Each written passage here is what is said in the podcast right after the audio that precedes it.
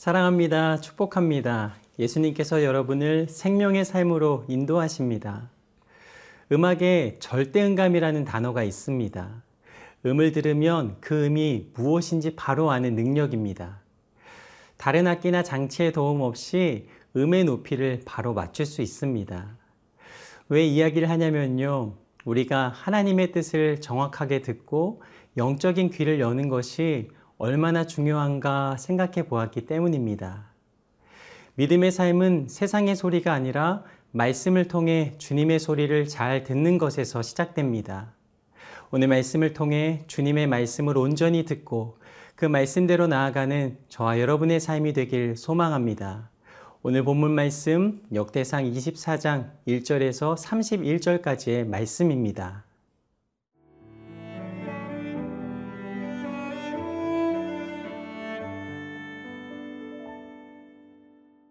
역대상 이십사 장 일 절에서 삼십일 절 말씀입니다. 아론 자손의 계열들이 이러하니라. 아론의 아들들은 나답과 아비후와 엘르아살과 이다말이라. 나답과 아비후가 그들의 아버지보다 먼저 죽고 그들에게 아들이 없으므로 엘르아살과 이다말이 제사장의 직분을 행하였더라. 다윗이 엘르아살의 자손 사독과 이다말의 자손 아히멜렉과 더불어 그들을 나누어 각각 그 섬기는 직무를 맡겼는데, 엘르아살의 자손 중에 우두머리가 이다말의 자손보다 많으므로 나눈 것이 이러하니, 엘르아살 자손의 우두머리가 열여섯 명이요 이다말 자손은 그 조상들의 가문을 따라 여덟 명이라. 이에 제비 뽑아 피차에 차등이 없이 나누었으니, 이는 성전의 일을 다스리는 자와 하나님의 일을 다스리는 자가 엘르아살의 자손 중에도 있고 이다말의 자손 중에도 있음이라. 레위 사람 느다넬의 아들 서기관 스마야가 왕과 방백과 제사장 사독과 아비아달의 아들 아히멜렉과 및 제사장과 레위 사람의 우두머리 앞에서 그 이름을 기록하여 엘르아살의 자손 중에서 한 집을 뽑고 이다말의 자손 중에서 한 집을 뽑았으니, 첫째로 집이 뽑힌 자는 여호야립이요, 둘째는 여다야요, 셋째는 하림이요, 넷째는 스오림이요, 다섯째는 말기야요, 여섯째는 미야민이요, 일곱째는 학고스요, 여덟째는 아비야요, 아홉째는 예수아요, 열째는 스가냐요, 열한째는 엘리아십이요, 열두째는 야김이요, 열셋째는 훗바요, 열넷째는 예세부압이요, 열다섯째는 빌가요, 열여섯째는 임멜이요, 열일곱째는 헤실이요, 열여덟째는 하피세스요, 열아홉째는 부다히아요, 스무째는 여헤스겔이요, 스물한째는 야긴이요, 스물둘째는 가물이요, 스물셋째는 들라야요, 스물넷째는 마시아라. 이와 같은 직무에 따라 여호와의 성전에 들어가서 그의 아버지 아론을 도왔으니, 이는 이스라엘의 하나님 여호와께서 명하신 규례더라. 레위 자손 중에 남은 자는 이러하니, 아므람의 아들들 중에는 수바엘이요, 수바엘의 아들들 중에는 예디야며, 르하비아에게 이르러는 그의 아들들 중에 우두머리 이시야요, 이스할의 아들들 중에는 슬로못이요, 슬로못의 아들들 중에는 야하시요, 헤브론의 아들들은 장자 여리야와 둘째 아마랴와 셋째 야하시엘과 넷째 여가무함이요, 우시엘의 아들들은 미가요, 미가의 아들들 중에는 사밀이요, 미가의 아우는 이시야라. 이시야의 아들들 중에는 스가랴이며, 무라리의 아들들은 마흘리와 무시요, 야시야의 아들들은 분호이니, 무라리의 자손 야시야에게서 난 자는 분호와 소함과 삭굴과 이불이요, 마흘리의 아들 중에는 엘라살이니 엘라살은 아들이 없으며 기스에게 이르러는 그의 아들 여라무엘이요 무시의 아들들은 마흘리와 에델과 여리못이니 이는 다 그 조상의 가문에 따라 기록한 레위 자손이라. 이 여러 사람도 다윗 왕과 사독과 아히멜렉과 제사장과 레위 우두머리 앞에서 그들의 형제 아론 자손처럼 제비 뽑혔으니 장자의 가문과 막내 동생의 가문이 다름이 없더라. 아론은 대제사장직을 수행하고 있습니다. 그에게는 네 명의 아들이 있습니다. 아론은 영광스러운 직무를 맡았습니다. 그러나 그에게 아픔이 있었습니다. 일 절과 이 절의 말씀입니다. 아론 자손의 계열들이 이러하니라. 아론의 아들들은 나답과 아비후와 엘르아살과 이다말이라. 나답과 아비후가 그들의 아버지보다 먼저 죽고 그들에게 아들이 없으므로 엘르아살과 이다말이 제사장의 직분을 행하였더라. 아들들이 제사장의 직무를 수행하는데 그중 두 아들이 죽고 맙니다. 그의 아들 나답과 아비후는 향로에 불을 담아다가 하나님께 드릴 때 하나님이 명하신 불이 아닌 다른 불을 담아 드리다가 하나님의 진노를 받고 죽습니다. 레위기 십 장 말씀을 보면 불이 하나님께로부터 나와 그들을 삼켰다라고 말씀하십니다. 제사장은 자기 생각대로 하나님을 섬기는 사람들이 아닙니다. 세심하게 하나님의 말씀에 귀를 기울이고 철저하게 하나님의 명령을 따라야 합니다. 나답과 아비후는 하나님이 말씀하신 절차를 지키지 못했습니다. 향로에 어떤 불을 담든 상관없을 것으로 생각하고 하나님의 명령을 어긴 것입니다. 결국 아버지와 함께 영광스러운 직분을 맡았던 나답과 아비후는 비참한 모습으로 생을 마감합니다. 우리가 살아가는 삶 속에서 하나님께서 우리에게 중요한 것을 말씀하시는데 그 말씀을 알아듣지 못한다면 우리의 모습이 어떠할까요? 주님이 원하시는 것, 주님이 소망하시는 것을 파악하는 능력이 우리 안에 얼마만큼이나 있을까요? 복잡한 세상 속에서 하나님의 뜻을 분별하는 영적인 귀를 여는 것은 우리에게 필요합니다. 주님이 가라 말씀하시면 그 소리를 정확하게 듣고 싶습니다. 주님이 오라 말씀하시면 그 소리를 명확하게 듣고 싶습니다. 세상의 많은 소리들이 마치 우리의 소리인 것처럼 우리의 삶을 이리저리 흔들어 놓지만 우리는 말씀을 의지하여 다시 한번 간구합니다. 말씀을 통해 하나님의 음성을 온전히 듣는 저와 여러분의 삶이 되기를 간절히 소망합니다.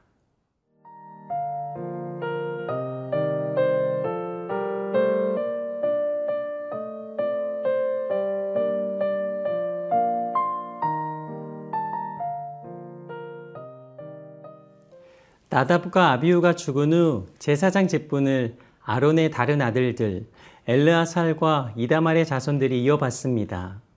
그런데 그중 엘르아살의 자손이 더 번창해 우두머리가 열여섯 명이 되고 이다말의 자손에서는 우두머리가 여덟 명이 되었습니다. 그런데 말씀을 보면 제사장의 직분을 감당할 때는 두 자손이 직무를 공평하게 나누는 장면을 봅니다. 오 절 말씀을 보겠습니다.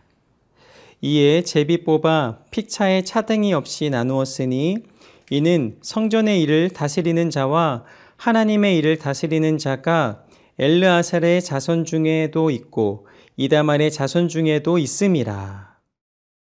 맡겨진 일에 대해 제비를 뽑아 공평하게 일을 나눕니다. 제비를 뽑아 나온 대로 그 직분을 정하기 때문에 원망 없이 맡겨진 일을 행하게 됩니다. 육 절을 보겠습니다.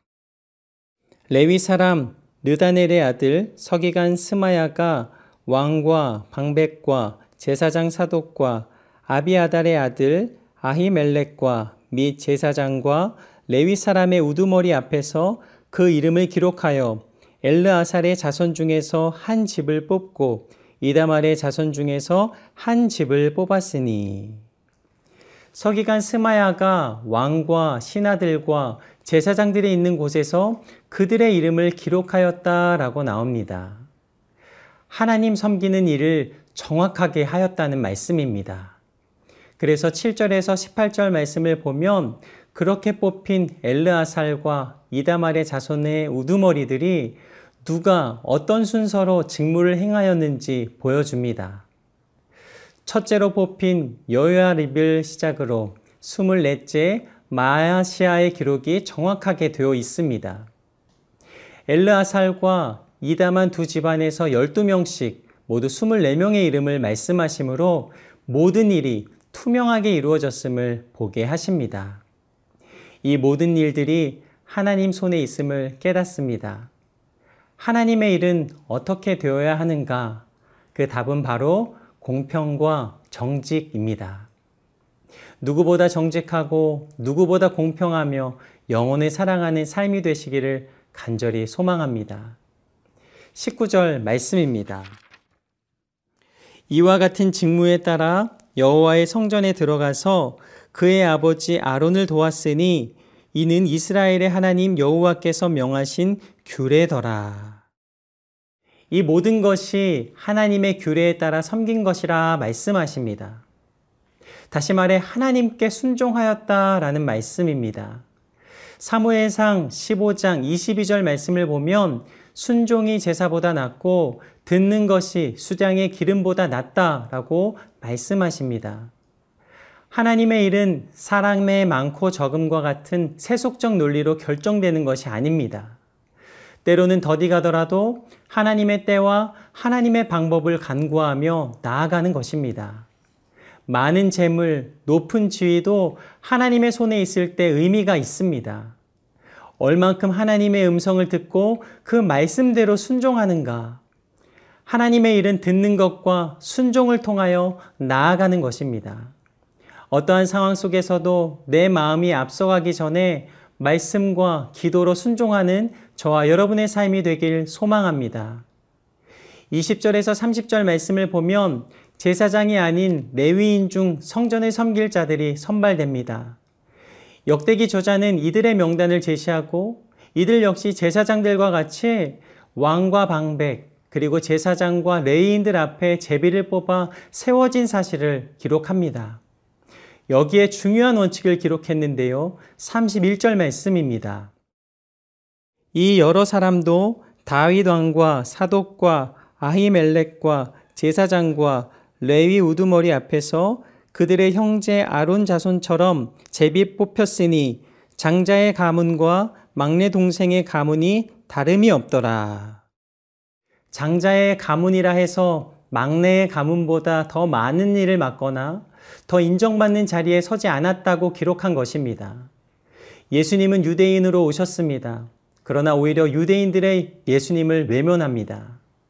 왜냐하면 왕이나 권력자의 모습이 아니었기 때문입니다.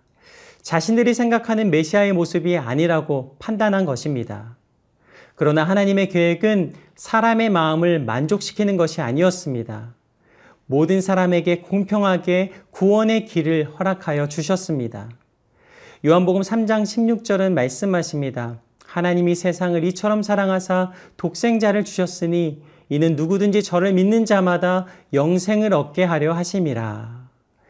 예수님의 십자가의 죽으심은 온 인류를 구원하시기 위한 정직한 사랑입니다. 또한 부활하사 온 인류의 영원한 생명과 구원의 능력이 되셨습니다. 이보다 더 공평하고 정직한 사랑이 어디 있습니까? 시간이 흘러 상황이 바뀌어도 언제나 한결같은 하나님 사랑의 음성인 예수님을 듣고 예수님을 따르는 저와 여러분의 삶이 되길 간절히 소망합니다. 이스라엘 성전을 섬기는 제사장과 레위인들이 투명한 절차를 통해 공평하게 사람을 세우고 정직하게 분배하듯 우리의 삶에도 이런 공평함과 정직함이 나타나기를 원합니다. 또한 제사장으로 쓰임받는 것은 사람의 의도나 노력에 상관없이 오직 하나님의 뜻입니다. 제사장은 하나님께 부르심을 받은 사람이기에 오직 하나님만을 위해 직분을 감당합니다. 왕 같은 제사장으로 부름받은 우리 모두는 하나님의 부르심을 귀하게 여기며 하나님께 영광 올려드리는 삶을 살아가기를 간절히 소망합니다. 기도하겠습니다. 하나님, 오늘 하루를 살아가는 동안 하나님의 사람으로 공평함과 정직함으로 행하며 하나님의 빛을 전하는 삶을 살게 하여 주시옵소서.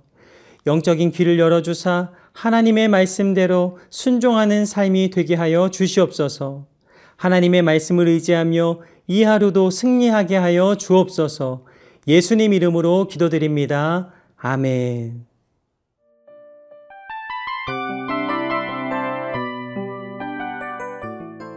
이 프로그램은 청취자 여러분의 소중한 후원으로 제작됩니다.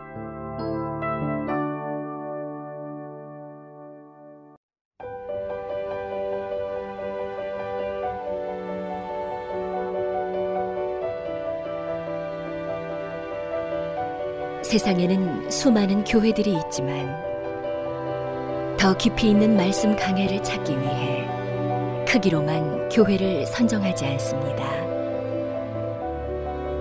보다 좋은 영적 콘텐츠를 더 많이 나누기 위해 방송비를 받지 않습니다. 일 년 삼백육십오 일 복음만 전하고 싶어서 우리는 광고를 하지 않습니다. 온누리의 복음을 땅끝까지 씨지엔 티비와 함께 땅끝 선교사가 되어주세요.